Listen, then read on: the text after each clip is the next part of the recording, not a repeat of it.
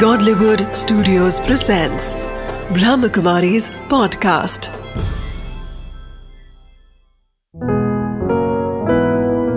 चले आध्यात्म की ओर बीके उषादीदी के साथ। ओम शांति। पिछले सत्र में हमने परमात्मा अपने दिव्य कार्य किस तरह से ब्रह्मा विष्णु शंकर के माध्यम से कराते हैं। ये तो जरूर है कि परमात्मा स्वयं अकर्ता भोक्ता है, अव्यक्त है, तो इसीलिए उन्होंने बहुत सुंदर ये तीन मूर्तियों की उत्पत्ति की है। इसलिए ये तीनों मूर्तियों का, ब्रह्मा विष्णु महेश, तीनों मूर्तियों का भी जन्म नहीं दिखाया जाता है, लेकिन तीनों की उत्पत्ति है। वैसे शास्त्रों के हिसाब से दिखाया गया है कि ब्रह्मा की उत्पत्ति विष्णु के नाभि कमल से हुई और विष्णु की उत्पत्ति तो कहा ब्रह्मा के नाभि कमल से हुई। अब दोनों एक दूसरे के नाभि कमल से कहां से आएंगे? और शंकर की उत्पत्ति के लिए कहते हैं वो स्वयंभू है, स्वयं प्रकट हो गए। भावार्थ के शायद कहीं न कहीं इन तीनों की उत्पत्ति का रहस्य हम सभी नहीं जानते हैं। और इतना बड़ा मनुष्य, पूरा ब्रह्मा विष्णु के नाभि कमल से कैसे निकलेगा, सोचने की बात है। लेकिन इसके पीछे भी कोई न कोई प्रतीकात्मक है। कुछ समय पहले भारत के अंदर किसी ने बहुत सुंदर ये तीनों देवताओं की, ब्रह्मा विष्णु महेश के ऊपर शास्त्रों के आधार से ही कोई सीरियल बनाई थी और उसमें ये दर्शाया गया था कि ये तीनों की उत्पत्ति ओम की ध्वनि से हुई। दूसरा इसी तरह का एक सीरियल था जिसमें दिखाया कि ये तीनों की उत्पत्ति प्रकाश से हुई, परम प्रकाश से हुई। इसीलिए ये स्पष्ट है कि आज दुनिया के अंदर इन तीनों की उत्पत्ति का रहस्य कहीं पर भी स्पष्ट रूप में नहीं लिखा गया है। ब्रह्मा की उत्पत्ति विष्णु के नाभि कमल से, विष्णु की उत्पत्ति ब्रह्मा के नाभि कमल से, पहले कौन आया पता ही नहीं, किसने किसको पहले उत्पन्न किया यह भी स्पष्ट नहीं है। अब यहाँ भगवान आकर के हमें इस रहस्य से भी पर्दा खोल करके स्पष्ट करते हैं कि वास्तव में ये तीनों की उत्पत्ति परम प्रकाश से होती है। इसलिए इन तीनों के भी माँ बाप नहीं दिखाए हैं जो उनकी रचना कर रहे हैं, लेकिन ये तीनों की उत्पत्ति प्रकाश से हुई।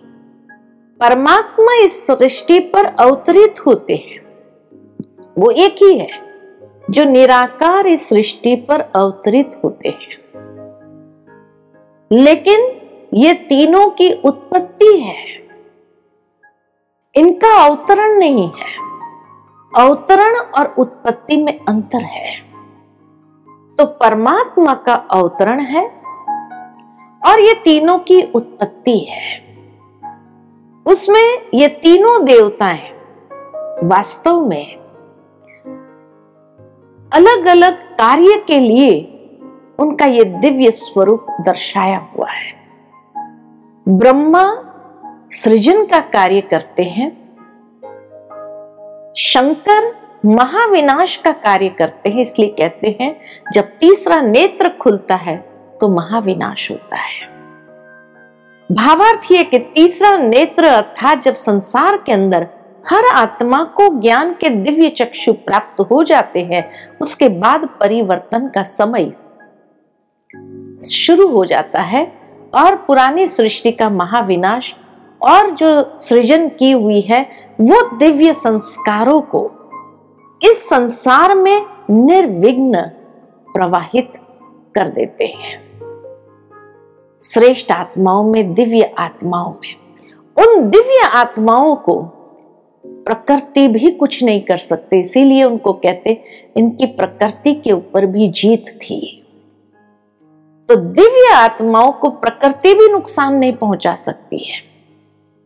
तभी हम सभी जानते हैं कि जब श्री कृष्ण का जन्म हुआ तो उस समय यमुना नदी भी इतनी उछल उछल करके और इतनी तेज मुसलधार बरसात पड़ रही थी, भावार्थ के प्रकृति परिवर्तन के कार्य में कितनी बड़ी भूमिका निभाती है।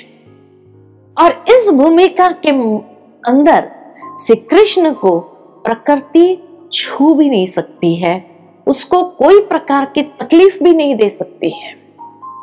भावार्थ ये दिव्य दुनिया का जब सृजन हो जाता है और शंकर एक तरफ मुसलधार बारिश कहो या प्रकृति के पांचों तत्व हलचल में ला करके महाविनाश, महान परिवर्तन का कार्य आरंभ करते हैं, क्योंकि यहाँ देवताओं की सृष्टि कि जहां देवताएं निवास करने वाले, तो यहाँ पर भारत की भूमि पर कभी भी कोई न्यूक्लियर वेपन्स के द्वारा नहीं तो वो प्रदूषण सालों साल तक वहां चलता है।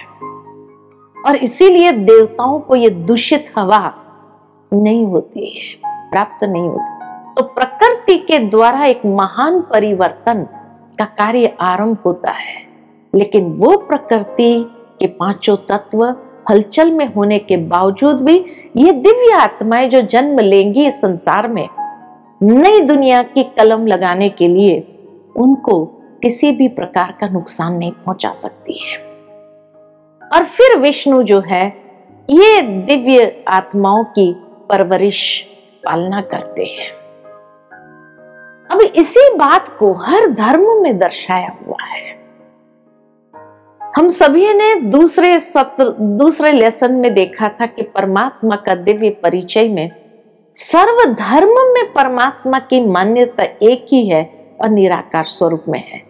किसी ने गॉड कहा, अल्लाह कहा, ईश्वर कहा, प्रभु कहा, मालिक कहा, हरि कहा, वाहे गुरु कहा, सच्चा पातशाह कहा या सिद्ध शिलापति कहा, जिंकुन से की कहा, अलग अलग नाम दिए। जो देवों का भी देव महादेव, जिसकी पूजा देवी देवताओं ने भी की, परमात्मा की। लेकिन इसी तरह ये ब्रह्मा विष्णु शंकर का महत्व भी हर धर्म में है। जिस तरह हिंदू धर्म में उसको ब्रह्मा विष्णु महेश कहा, इसी तरह इस्लाम धर्म में भी ये त्रिमूर्ति का यादगार जरूर है। ब्रह्मा विष्णु महेश को वो कहते हैं जिब्राइल, मिकाइल, इसराफिल। जिब्राइल माना जो सबक देने वाला, सबक यानी ज्ञान की अनमोल शिक्षाएं। परमात्मा ब्रह्मा के माध्यम से ही ज्ञान की अनमोल शिक्षाएं दे करके नई सृष्टि का सृजन करते हैं, वो सबक देने वाला है। मिकाएल माना जो रोजी रोटी देने वाला यानी पालना करने वाला, जो मनुष्य आत्मा को रोजी रोटी यानी जिसके द्वारा उसकी पालना होती है। और इसराफिल जो कयामत लाने वाला। और उनके पवित्र धर्म पुस्तक में भी ये बात आती है कि अब कयामत का समय आने वाला है। महाविनाश जो शंकर के द्वारा ये पूरा परिवर्तन इस सृष्टि का जब हो जाएगा तो उसी को तो कयामत कहा, जहां हर आत्मा का हिसाब किताब चुकतू होता है और ये संसार का एक महान परिवर्तन हो जाता है। उस कयामत के समय से कोई नहीं बच सकता है। तो इस्लाम धर्म में भी उसका यादगार है। उसी को ही क्रिश्चियन धर्म में अगर देखें तो क्रिश्चियन धर्म में भी द थ्री होली स्पिरिट्स कहा गया है। ट्रिनिटी उसको कहते हैं। जैसे हम त्रिमूर्ति कहते हैं तो क्रिश्चियन धर्म में उसको ट्रिनिटी कहते हैं, Trinity God, the three holy spirits. कई जगह उसको थ्री होली गोस्ट भी कहा गया है। GOD गॉड, G माना जनरेटर, O माना ऑपरेटर, D माना डिस्ट्रॉयर। तो the three holy spirits GOD God. और परमात्मा को इसीलिए कहते God father, father of generator, operator, destroyer. तो जिसको हमने त्रिमूर्ति कहा, ब्रह्मा विष्णु महेश कहा, इस्लाम धर्म में उसको जिब्राइल मिकाइल इसराफिल कहा, उसी को ही the three holy spirits generator, operator, destroyer इसी नाम से जाना जाता है। उसी को ही गुरु नानक देव ने बड़े सुंदर शब्द में कहा है, एक संसारी, एक भंडारी, एक लाए दीवान। एक संसारी है। ब्रह्मा को दिखाया गया साधारण मनुष्य स्वरूप में, जो संसारी था। और इसीलिए संसार में रहते हुए आध्यात्मिकता का जीवन के अंदर आचरण कैसे करे, उसी बात को एग्जाम्पल बन करके सिखाया। दूसरा भंडारी, जो पालना करता है उस भंडारे के माध्यम से। और तीसरा लाए दीवान। कितनी सुंदर बात कही है। मैं जब कई देशों के भ्रमण पर जाती हूं तो वहां पर भी अक्सर मैं ये जानने का प्रयत्न करती हूं कि उस देश में भी ब्रह्मा विष्णु महेश का यादगार है या नहीं। मैं सिंगापुर गई थी तो वहां पर भी मुझे ये बात बहुत स्पष्ट रीति से जानने को मिली। एक टेम्पल में लेके गए थे, चाइनीज टेम्पल था, और उस चाइनीज टेम्पल के बाहर तीनों मूर्तियों का बहुत सुंदर स्वरूप दिखाया था, जिसमें ब्रह्मा को दिखाया बछड़े वाला, अनेक बच्चे उसके हाथ में थे। ब्रह्मा सरस्वती का भी यादगार था, तो विष्णु और लक्ष्मी जी का भी यादगार था, तो शंकर और नाम उनके अपने थे, का नाम मुझे इतना अभी याद में नहीं है, स्मृति में नहीं है, लेकिन उसमें भी दर्शाया है। जैन धर्म में भी ब्रह्मा को आदिनाथ कह करके, जो सबसे पहला आदिनाथ के रूप में उसकी पूजा होती है। और इसी तरह से दिखाते हैं, जब 25वां तीर्थंकर आएगा तो संसार का एक महान परिवर्तन होगा। तो हर धर्म के अंदर ये तीनों मूर्तियों का भी गायन भी है, पूजन भी है, यादगार है। और हर धर्म में उनका ये तीन कार्य के अर्थ ही उनको दर्शाया हुआ है। कितनी सुंदर बात है। तो इसीलिए कहा हर धर्म में ईश्वर का वो यादगार बहुत स्पष्ट रीति से दिखाते हैं। ब्रह्मा का जो यादगार है, जो हर धर्म में दिखाया, हिंदू धर्म में भी दिखाया है, कि सचमुच परमात्मा किस तरह से ब्रह्मा को एक बहुत महान कार्य के लिए निमित्त बनाते हैं। है साधारण मनुष्य तन में, इसलिए प्रजा पिता कहा, प्रजा के बीच रहते हुए पिता तुल्य, जो हमारे समक्ष है, जो अपने हर कर्म के द्वारा हमें सिखाते हैं, सहजता करके दर्शाते हैं कि किस तरह से हम अपने जीवन के अंदर भी सहज इन बातों को ग्रहण कर सकते हैं। और इसीलिए गीता ज्ञान देते हैं, सत्य गीता ज्ञान। सत्य गीता ज्ञान जब उच्चारण करते हैं, इसलिए कहते हैं परमात्मा, गीता माना ही परमात्मा का गाया हुआ मधुर गीत, जो जीवन की निधियां बताते हैं, जीवन जीने की कला सिखाते हैं, कि इस कलियुगी दुनिया में भी जब अति का समय चल रहा है तो अति के समय में भी इसको पार करने के लिए हम किस तरह से अपने जीवन को जिए, ताकि बिना स्ट्रेस के राजयोग के अभ्यास के माध्यम से हम अपने जीवन के अंदर वो आत्मिक शक्ति को विकसित करें जिससे नई कलम जो लगनी है इस कल्प वृक्ष की, उस नई कलम के लिए हम सभी विजयी होकर के निमित्त बने। साथ ही साथ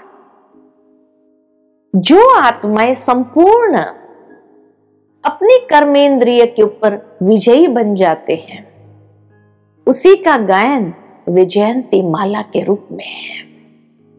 और इसीलिए एक रुद्र माला होती है, एक रुंड माला होती है। रुद्र माला शिव की जो बहुत छोटी होती है, 8 दानों की होती है, कि जिन आत्माओं ने संपूर्ण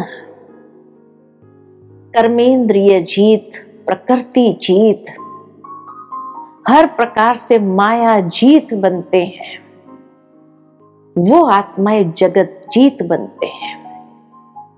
तो जिन्होंने अपने हर कर्मेंद्रिय के ऊपर विजय प्राप्त किया, अधिकार प्राप्त किया, अपने संस्कार, अपनी प्रकृति को जीता, अपने संस्कारों को परिवर्तन करके अपनी शुद्ध प्रकृति को विकसित किया। और जब व्यक्ति की आंतरिक प्रकृति शुद्ध हो जाती है तो उसका प्रभाव बाह्य प्रकृति के ऊपर भी पड़ता है, और बाह्य प्रकृति भी इतनी शुद्ध और सात्विक होने लगती है। तो आत्मा जब पुरुषार्थ करती है और उस सतोप्रधानता को प्राप्त करती है, संस्कारों का दिव्यकरण करती है, शुद्धिकरण करती है, और आंतरिक प्रकृति को शुद्ध सात्विक सतोप्रधान बना देती है, तो उसका वाइब्रेशंस बाह्य प्रकृति के ऊपर भी आ जाता है, और बाह्य प्रकृति भी इतनी ही शुद्ध सात्विक सतोप्रधान बन जाती है। जिसके लिए गायन है कि परमात्मा ने जो सृष्टि को रचा था, जहां शेर और गाय भी एक घाट पर पानी पीते थे, इतनी सुंदर दुनिया थी, यानी इतने अहिंसक पशु पक्षी हो तो सोचो कि उस समय के मनुष्य आत्माएं कितने सात्विक स्वरूप में होंगे। आज भी एक बच्चा अगर खेल रहा होता है तो जहरीला सांप तो क्या या कोई भी जानवर उस बच्चे को अटैक नहीं करते, क्योंकि उसके जो निर्दोष वाइब्रेशंस है उसको वो भी कैच करते हैं। तो परमात्मा आकर सबसे पहले हमें अपने कर्मेंद्रिय के ऊपर विजय प्राप्त करना सिखाता है, और जिसने कर्मेंद्रिय को जीता तो आंतरिक प्रकृति को जीत सकता है, और आंतरिक प्रकृति को जीतने वाला व्यक्ति यानी संस्कार जीत जो बनता है, वो बाह्य प्रकृति को भी दासी बना देता है। इसीलिए वहां प्रकृति भी हर रीति से स्वर्ग के अंदर हर रीति से हर बात भरपूरता देवताओं को प्रदान करती है। जहां पृथ्वी के ऊपर भी अखुट अकिचार धन उपलब्ध करा देती है, क्योंकि विजयी आत्मा है। तो प्रकृति भी दासी बन जाती है। वो भारत भूमि का गायन हम सुनते हैं कि जब मोहम्मद गजनवी इस भारत में आए तो एक मंदिर को ही 17 बार लूटा। तो सोचो, मंदिरों में इतना धन हो तो उस समय के राजा महाराजाओं के पास कितना अकिचार धन होगा, उस समय की प्रजा के पास भी कितना धन होगा। प्रकृति जीत। और कर्मेंद्रिय जीत, प्रकृति जीत, माया जीत, कि जहां माया भी किसी भी स्वरूप में देवताओं को अधीन नहीं कर सकी, देवताओं के मार्ग में आ नहीं सकी, उन्हें धोखा नहीं दे सकी, उन्हें अधीन नहीं कर सकी, उन्हें गुलाम नहीं बना सकी। ये वो धरनी है, इसलिए कहा जाता भारत भूमि महान है, जहां ऐसे देवी देवताओं का राज्य था और वो थूर इतना मजबूत होकर के उभरता है और 2 युगों तक 2500 साल तक इस भारत भूमि पर वो राम राज्य कहो, स्वर्ग कहो, बहिष्ठ कहो या वैकुंठ कहो, इस भारत भूमि पर जिसकी आभा संसार में निराली न्यारी थी।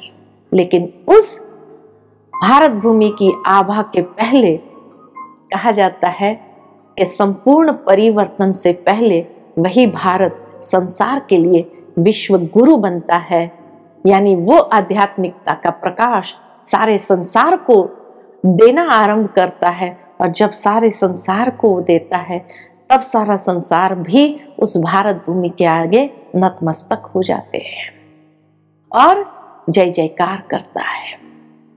आज हम भारत माता की जय तो कहते हैं, लेकिन एक दिन आएगा जब सारा संसार भारत माता की जय कहेगा। ऐसे माँ की गोद में हम सभी पलने वाले कितने महान भाग्यशाली आत्माएं हैं।